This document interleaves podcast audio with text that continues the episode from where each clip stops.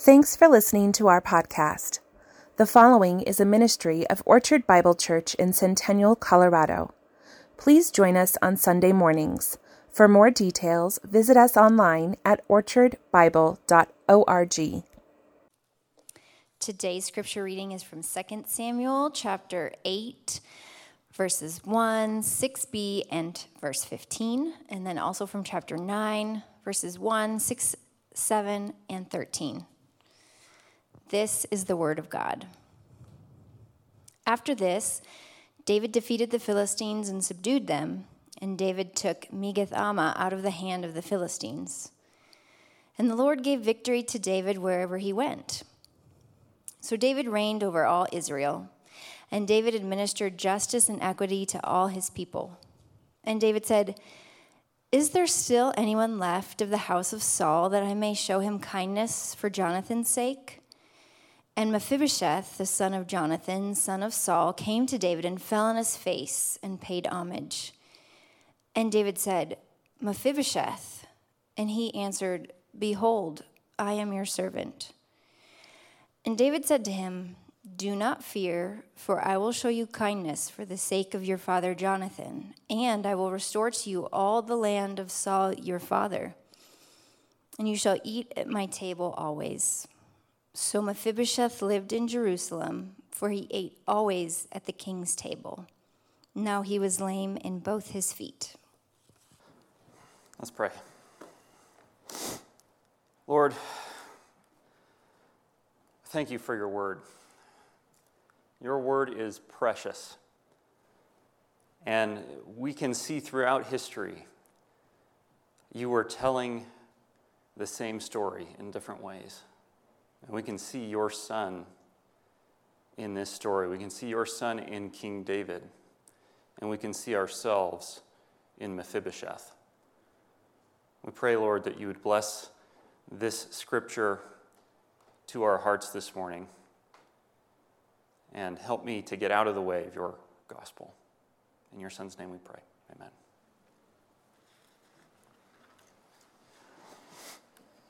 When Shayna and I were first married, we could do nothing. Our wallets were lame in both their feet. when someone would invite us to do something, the first question is, How much does it cost? So, um, we, uh, the car I drove at that time, I think there's some overcoats out there in the lobby that are worth more than my car at that time. Um, so we were frequenters of the uh, Craigslist free page. And um, one time, our dining room table that we were given um, lost a fastener. I don't know how, but it lost one of the fasteners for the leg. It was becoming unstable, and we had uh, a toddler. So, um, so we were looking for a new dining room table. Shayna found one that was for free uh, out of a storage unit. And we showed up, and it was made of this like really beautiful burled wood um, which is like cross sections overlaid and matched from a knot in a big tree. Like it's really rare wood. I didn't know anything about it. Um, so we brought this, uh, we loaded this table up, and he said, "Oh, you know what? I've got this, um, I've got this buffet here, if you'd like it." So it, it was kind of a credenza-looking thing that matched.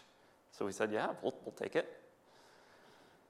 So we get it home, and um, and we kind of set it up, and Shayna's looking at it and she's like, This doesn't look normal. I think this is valuable. So she searches around and finds the tag and looks it up, and sure enough, both of the pieces together were worth like $10,000. um, so we obviously sold the items.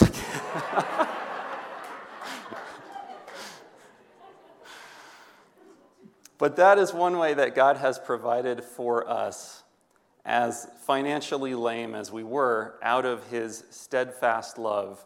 And we're going to look at that term, steadfast love, this morning, or chesed. Today also is Reformation Sunday, 505 years ago. Um, Martin Luther nailed the 95 Theses against the church at Wittenberg. And to say that Luther was passionate about the gospel is a vast understatement. So we owe much of what we think and how we think about the gospel to that man. So um, the things he wanted to change about the church at that time, um, some of them were, there were 95 roughly, give or take. Um, he, he, wanted to change, the, the church was beginning to sell indulgences. And uh, that's like if you were going to go murder somebody, you go to the church first and say, I'm going to murder someone. And they say, well, that's a big one. Um, thousand bucks. And so you'd do that and you'd be forgiven of that sin ahead of time. It was a really nasty thing.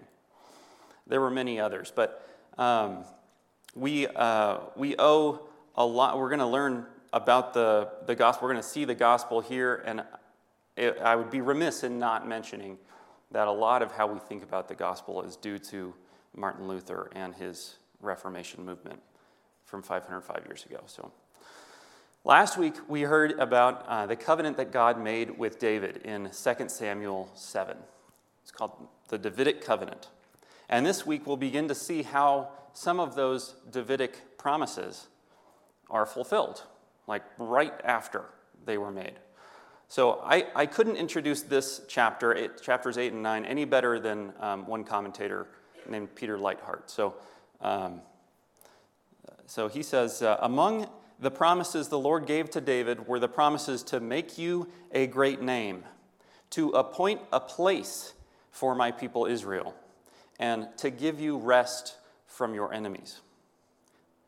These very things happened in the events of chapters 8 through 10. In 813, David made a name, it says, by his conquest of Edom. And throughout the chapter, the Lord extended the boundaries of Israel.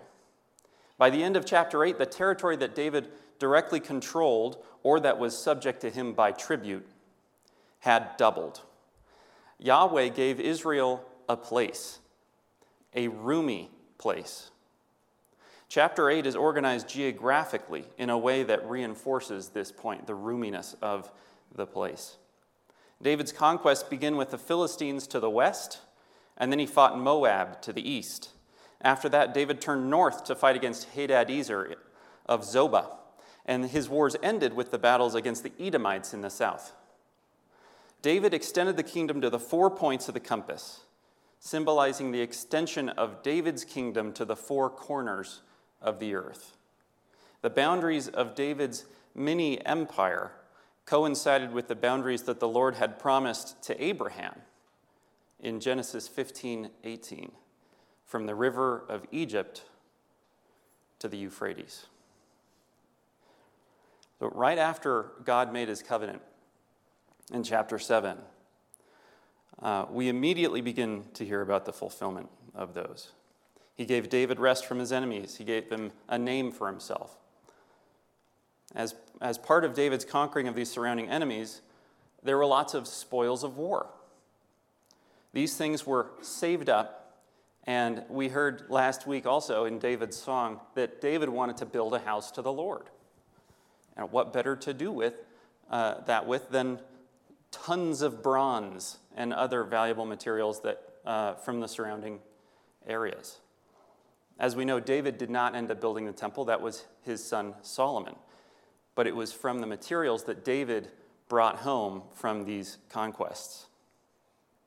God's covenant with David was fulfilled in part with David, but it also awaits its ultimate fulfillment in Christ. And we can see this in a number of ways. David's rest here will last only a short period. In later weeks, we'll hear how David has to go to battle again. And next week, we'll hear how David should have been going to battle. David's own sin will break the peace that Israel enjoyed, but Jesus will bring lasting peace to us individually through his reign in our lives, and later through the judgment of the nations will he bring peace. It will be then that every knee shall bow and every tongue confess that Jesus Christ is Lord, and when there are no more battles to be fought. God promised to make a name for David, And just the fact that people still know who King David is outside of the Christian community shows God's fulfillment of that promise to David. But more people know who Jesus is. And God has given Jesus a name above every name. And just as God promised David in chapter 7 that offspring from David's body, namely Solomon, would be a son to me who would build a temple for the Lord. We see later in Hebrews 1 5 that the author of Hebrews applies these words also to Jesus I will be to him a father, and he shall be to me a son. And as we heard last week, Jesus was truly a bodily descendant of David through both Mary and his stepfather Joseph. Jesus is the true Son of God, bringing ultimate fulfillment to the promises of God made to David. So you can, you can see how these promises were true of David, they were fulfilled in David and in Solomon, but also they are, in a way, truer or made more fulfilled through Jesus. In the 1990s, Disney World had a marketing campaign where they got the quarterbacks of the football teams who were competing in the Super Bowl together, and they made agreements with both quarterbacks of both teams.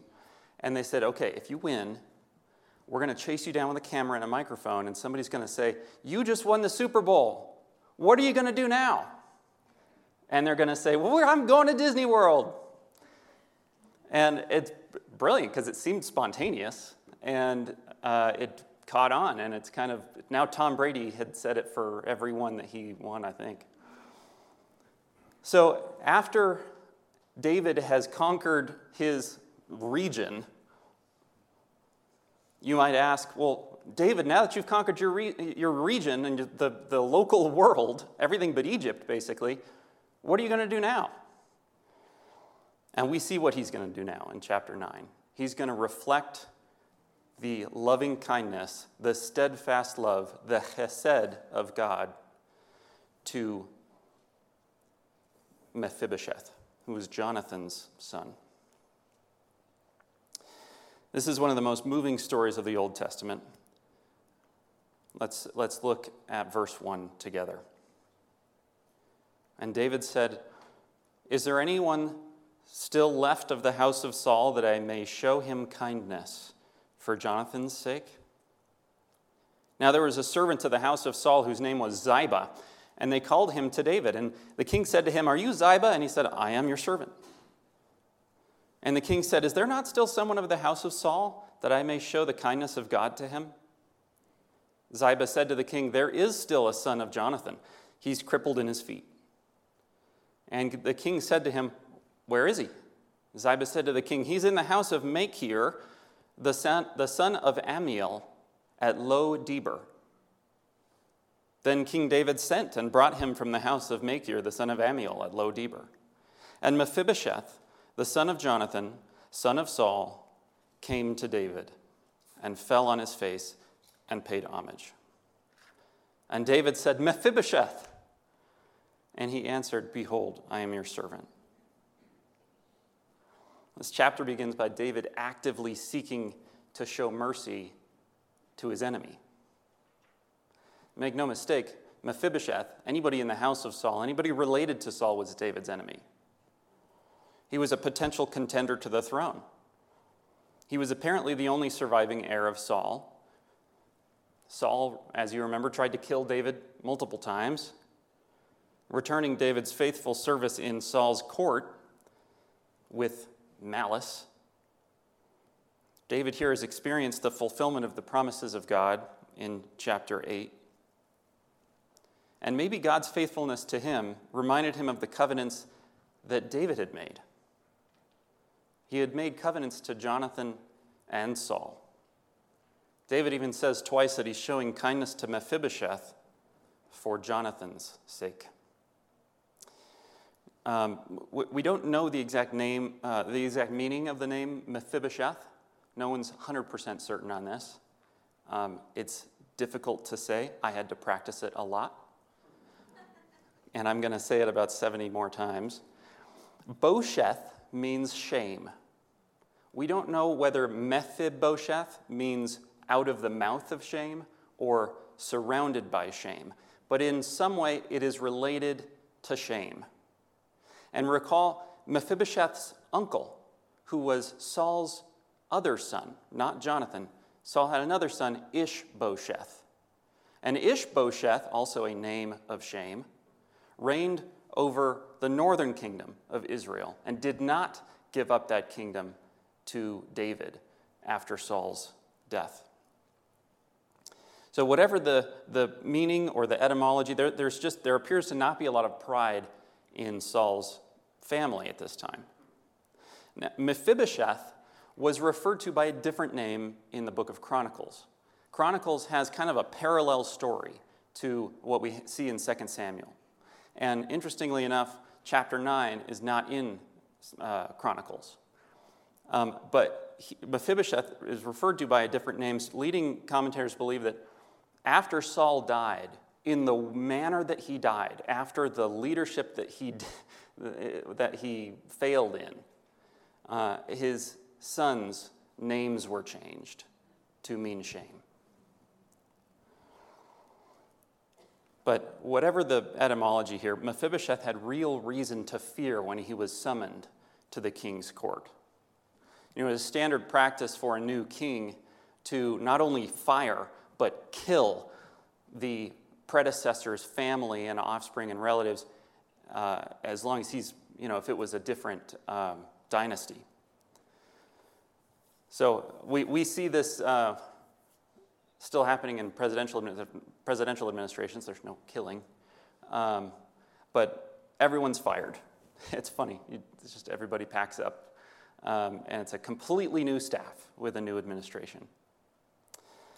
So the terrified Mephibosheth, enemy to the king, lame in both his feet, comes to David's court and probably awkwardly bows down, however a lame Israelite might do.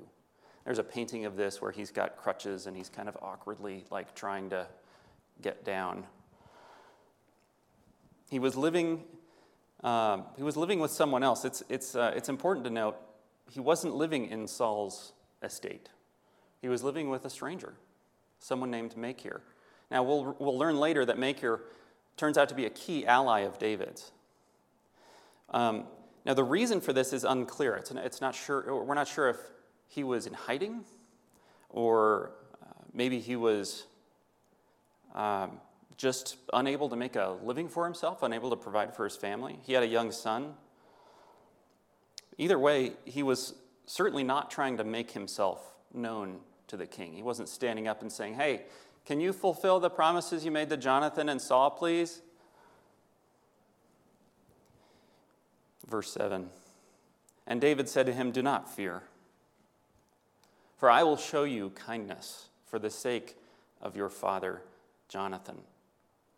And I will restore to you all the land of Saul your father, and you shall eat at my table always. And he paid homage and said, What is your servant, that you should show regard for a dead dog such as I? David does not have Mephibosheth killed but rather he gives him a lavish inheritance, which otherwise would have been David's to keep. The considerable wealth of Saul was being managed by a guy named Ziba. And uh, it was certainly David's to give away as the successor. There was acreage, there were servants to work the fields, uh, there was a house just north, north of uh, Jerusalem with the, with the farmland, many servants. Saul's plunder from his battles would probably have first gone to his house um, or his estate. And so it, it, was, it was big. It was not as large as David's estate. David just conquered the known world. He's, you know, extremely rich. Um, but, and Saul didn't have as much success in warfare as David did. So he wouldn't have had as much wealth, but still very wealthy, probably more wealthy than Machir uh, or any other wealthy citizens. So imagine living in someone's house, someone else's house, and then the very next day becoming a multimillionaire. That's, That's what happened to Mephibosheth. In his response here, he says, What am I? it's entirely appropriate. What am I that you should show thoughtfulness to me, that you, that you should even think of me? He says, Regard. That's what that means. That. What am I that you should regard me? I am as a dead dog to you. Dead dogs you don't want to look at, you don't want to smell, you don't want to get a, within 100 yards of them. Uh, they were probably diseased, you probably get sick. Mephibosheth is baffled at what David has done. And his response here actually reminds me of Moses' response to God when Moses was called to lead Israel out of Egypt. Remember what he said there? Who am I? Who am I to do this? And we see this both in humility and fear uh, and inadequacy of, of what um, Moses was being called to do. But God responds. Remember, he doesn't say, Oh, come on, Moses, you got this. he says, I will be with you. Both, in both cases, it's not about who Moses was, and it's not about what Mephibosheth was. It was about what God was going to do and it was about what David was going to do. In both cases, it was about their covenant faithfulness, their chesed.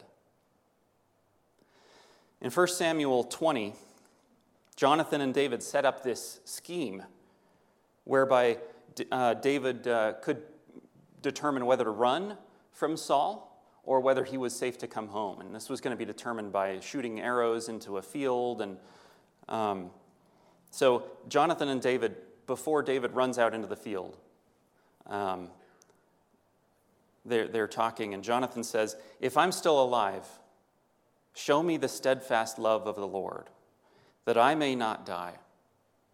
And do not cut off your steadfast love from my house forever. There's the phrase. When the Lord cuts off every one of the enemies of David from the face of the earth. Jonathan knows he's an enemy. He's a friend, he's a dear bosom friend of David, but he knows politically he's an enemy. And he's asking David to not cut off his offspring. And Jonathan made a covenant with the house of David, saying, May the Lord take vengeance on David's enemies. And Jonathan made David swear again by his love for him, for he loved him as he loved his own soul. So David made this covenant with Jonathan, promising not to cut off the offspring of his house. And when Jonathan here says, May the Lord take vengeance on David's enemies, that's his dad. That's Saul. He's saying, May the Lord destroy my own family, but please do not cut off my offspring from your house. Jonathan has full faith in David's anointing. And he knows that David will be king. And he knows that the only reason David isn't king at this point is because of his, de- his dad's disobedience and sin. So he pleads with David to show him steadfast love to Jonathan's offspring. Steadfast love or hesed. David also made a covenant with Saul directly. Look with me at 1 Samuel 24, 16 through 22. You can turn there if you like. This is when David had just cut off a corner of Saul's robe. Um, he had a chance to kill him. He chose not to kill him um, because, as David repeatedly said, Who am I to kill the Lord's anointed? And so, in the morning, after he cut off his robe, David was already feeling guilty by this point. But he called after Saul across, uh, across the way, and this is what he said. Um, well, David made himself known and showed him his, the robe that he had cut off. And Saul said, Is this your voice, my son David? And Saul lifted up his voice and wept. He realized that he could have died. And he realized that his life was just spared by the person he was pursuing. All of this kind of came together for Saul, and he said, Oh my goodness, what have I done?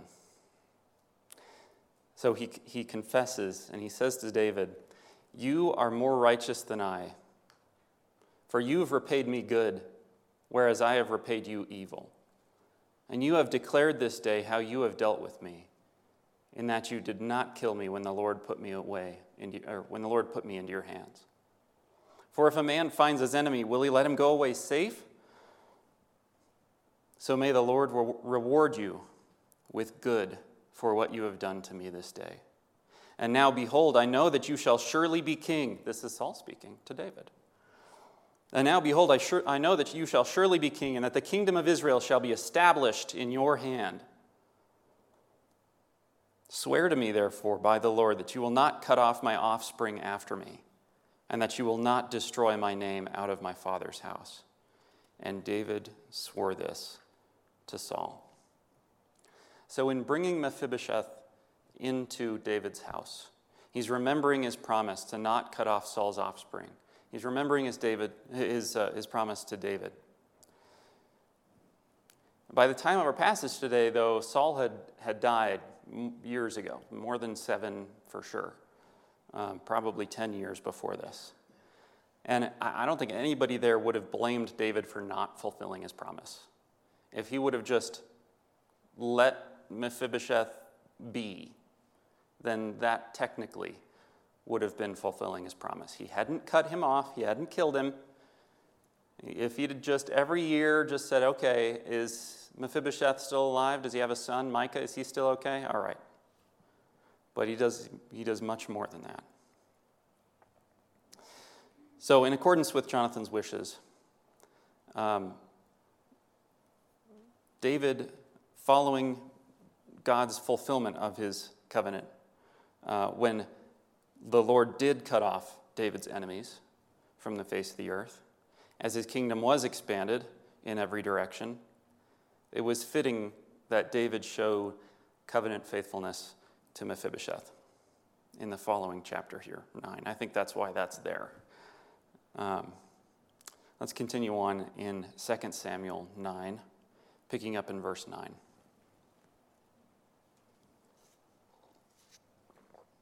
Then the king called Ziba, Saul's servant, and he said to him, All that belonged to Saul and to all his house I have given to your master's grandson, Mephibosheth. And you and your sons and your servants shall till the land for him and shall bring in the produce, that your master's grandson may have bread to eat. But Mephibosheth, your master's grandson, shall always eat at my table. Now Ziba had fifteen sons and twenty servants. Then Ziba said to the king, According to all that my lord the king commands his servant, so will your servant do. So Mephibosheth ate at the king's table like one of the king's sons. And Mephibosheth had a young son whose name was Micah, and all who lived in Ziba's house became Mephibosheth's servants. So Mephibosheth lived in Jerusalem, for he always ate at the king's table. Now he was lame in both his feet. So I've said this a number of times already. When someone holds up their end of a covenant, they're being faithful to their obligations. The Hebrew word for this is hesed, often translated steadfast love. More recently, it's been translated as covenant faithfulness. David made promises to Saul and to Jonathan, and when it came time to fulfill that promise, he had to seek out Jonathan's son. As I mentioned before, Mephibosheth wasn't standing up asking for these promises to be fulfilled. When David sought out Mephibosheth and found him, he was living in a place called Lo Debar, which means no name or nowhere. He was covered in shame. He couldn't walk. He couldn't provide for himself. He was living in someone else's house, unable to make a living on his own, and he was living in nowhere. He was a charity case. He and his young son Micah, who was probably not old enough to contribute anything to the household. David sought him out, brought him out, out of nothing. He gave him Saul's estate, 36 servants to work the estate and farm the land, made a lame charity case the constant companion of the king of Israel, the most powerful person in the region at that time. David gave him a lavish inheritance to which he was not entitled simply because of David's Hesed. And he was treated like one of David's sons, even, even adopted into the family of the king. And this was even at the risk of Mephibosheth trying to mount a, some sort of a political coup against him. That was a real risk. He had a few dozen men now, uh, men like Ziba and Ziba's sons and servants who would have done Mephibosheth's bidding. He could have mounted some sort of coup. So, uh, David did this at, at risk of his own life. So, let's look at this Hesed word a little deeper. Uh, like I mentioned, it's either steadfast love or covenant faithfulness, but it's a really beautiful term. It's a little more than those, um, and it's hard to translate. Um, the Bible Project points out uh, a couple of these points. It, they said this, words inclu- this word includes the concepts of love, generosity, and enduring commitment.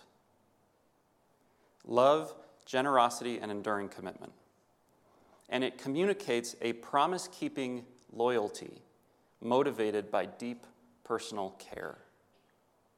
And there are examples of this Hesed throughout the Bible. So, in the next few minutes, I'm going to talk about a few of those examples, and I'm going to get into how this applies to us and how we can see this chesed throughout the Bible applying not only to Israel or members of a covenant community, but the members of the new covenant community. Recall the book of Ruth when Ruth, who is a Moabite, who is not an Israelite, loses her Israelite husband. Um, and her, uh, her husband's brother also dies. So she's left Ruth and uh, has a sister in law, and she's got a mother in law. And the sister in law goes back to her home country, and Naomi, Ruth's mother in law, tries to get Ruth to go back to Moab and start over.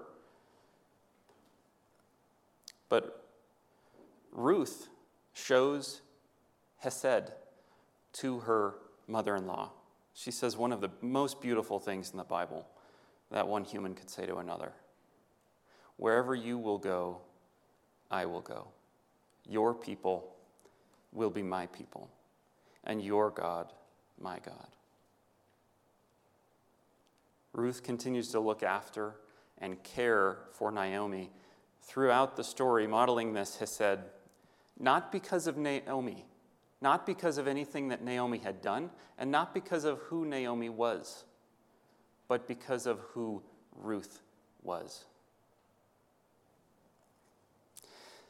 Similarly, when Moses and the Israelites are wandering in the desert and a rebellion arises against Moses and Aaron.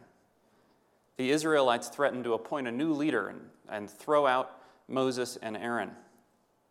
So God goes and talks to Moses, and God says he's going to destroy Israel and he's going to start over. He's sick of it. He is fed up with his people. They have not uh, abided by their covenant um, requirements, there are covenant obligations. But Moses appeals to God on the basis of God's chesed. He does not appeal to God on the basis of Israel or anything good that they have done, but just on God's covenant faithfulness. There are a few places in Scripture where this, uh, these the stories of God's faithfulness to Israel are recounted kind of in a, in a summary. Uh, there's, there's a great summary in Deuteronomy, there's some great summaries in Psalms. One of these Psalms is, uh, it's not a full summary, it's more of just bullet points, and it's Psalm 136. And I bet you'll know this one. Give thanks to the Lord for he is good. His steadfast love endures forever.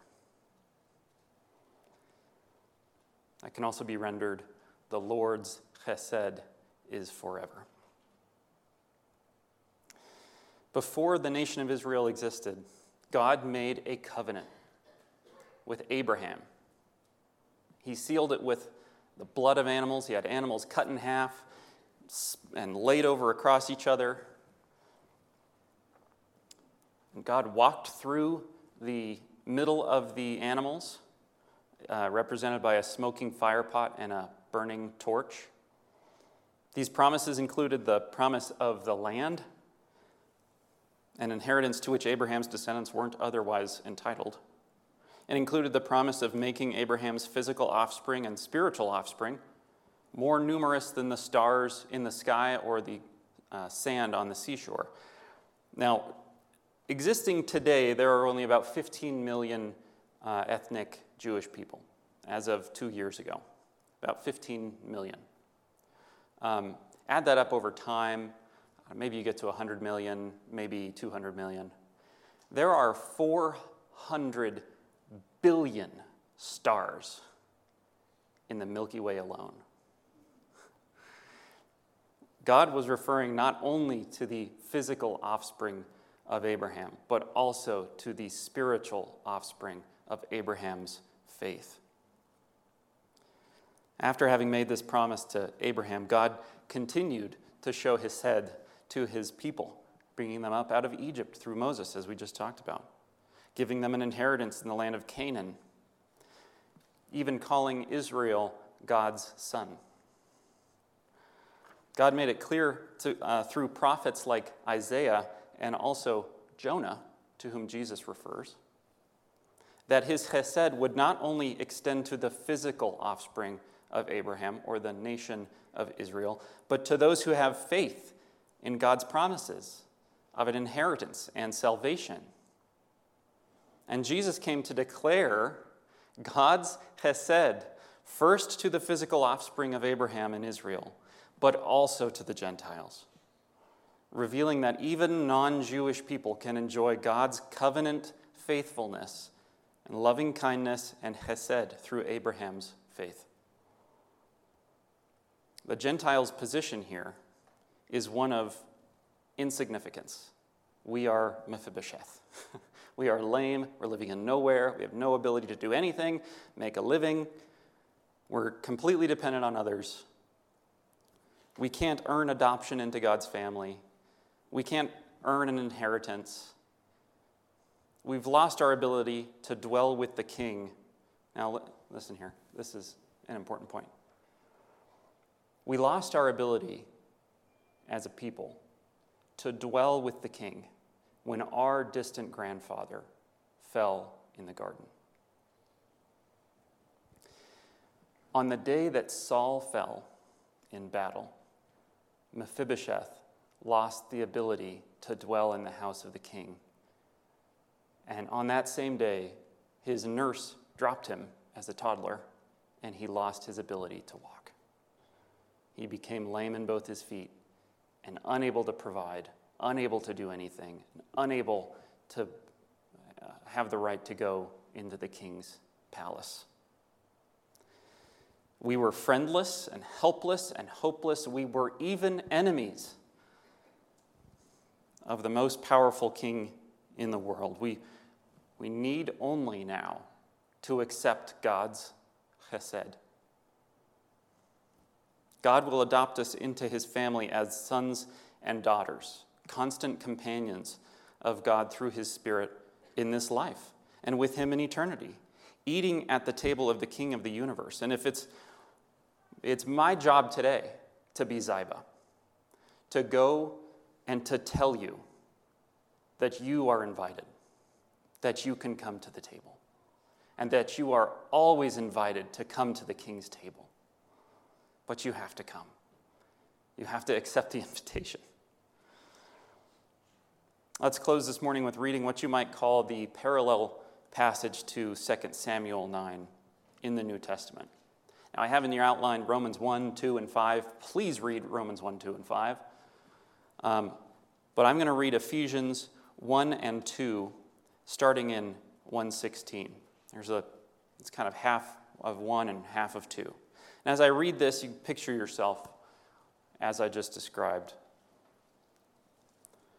Picture yourself an enemy of the king, an outcast, living in someone else's house. And just join me in worshiping God as we read through this, through, through this passage. The one from whom we would run if he didn't summon us. Paul writes this I do not cease to give thanks for you, remembering you in my prayers. Verse 18, that you may know what is the hope to which he has called you. What are the riches of his glorious inheritance in the saints? And what is the immeasurable greatness of his power toward us who believe? According to the working of his might that he worked in Christ when he raised him from the dead and seated him at the right hand of God in heavenly places, far above all rule and authority and power and dominion, and above every name that is named, not only in this age, but also in the age to come. Do you see chapter 8 of 2 Samuel there?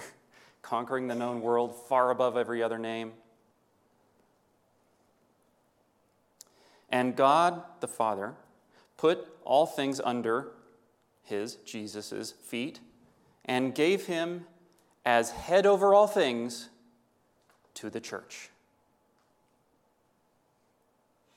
And you were dead in the trespasses and sins in which you once walked, following the course of the world, following the prince of the power of the air, the spirit that's now at work in the sons of disobedience, among whom we all once lived in the passions of our flesh, carrying out the desires of the body and the mind, and were by nature children of wrath just like the rest of mankind and just like Mephibosheth. But God, being rich in mercy, because of the great chesed with which he loved us, even when we were dead in our trespasses, made us alive together with Christ. By grace you have been saved and raised us up with him and seated us with him in the heavenly places at the king's table in Christ Jesus, so that in the coming ages he might show the immeasurable riches of his grace in kindness toward us in Christ Jesus. For by grace you have been saved through faith. And this is not your own doing, it is the gift of God. What is our response to this? What should this mean to us today? How would you respond to someone giving you a lavish gift that you could never afford? Uh, I, I would never say no to a 1960 Ford GT40. But if you were to give that to me, I would feel very small. You know, we say we're floored. I really like that phrase. We say we're floored when someone does something like that, gives us an extravagant gift. You feel humbled, you feel really small, but in a good way. It's difficult to describe. You feel like you don't deserve something so generous, and that lack of deserving it is made obvious by the gift itself or is brought to light by the generosity. It's a level of gratitude that draws us to do something in return. We want to do something. So, I mean, we end up saying thank you, which is just sometimes, you ever say thank you and you're like, oh, I needed to say so much more than that. There's a burden on us to do something. And one of the most beautiful things is when that level of generosity is shown in the church, because the proper response is to worship God. As we go our own ways this morning, uh, let's remember the lavish gift that God has given to us and our eternal inheritance through the humiliation and death of Jesus, bringing us up out of nowhere, lifting us up from being lame and disabled. And let us look for ways to show others God's Hesed. Let's pray. Lord, we, we are floored with your generosity to us. You've given us an inheritance that we could never repay, that we could never earn. It's categorically something that we just could not achieve. And that inheritance is you to eat at your table. And it's not the food, it's your fellowship, it's to be your constant companion.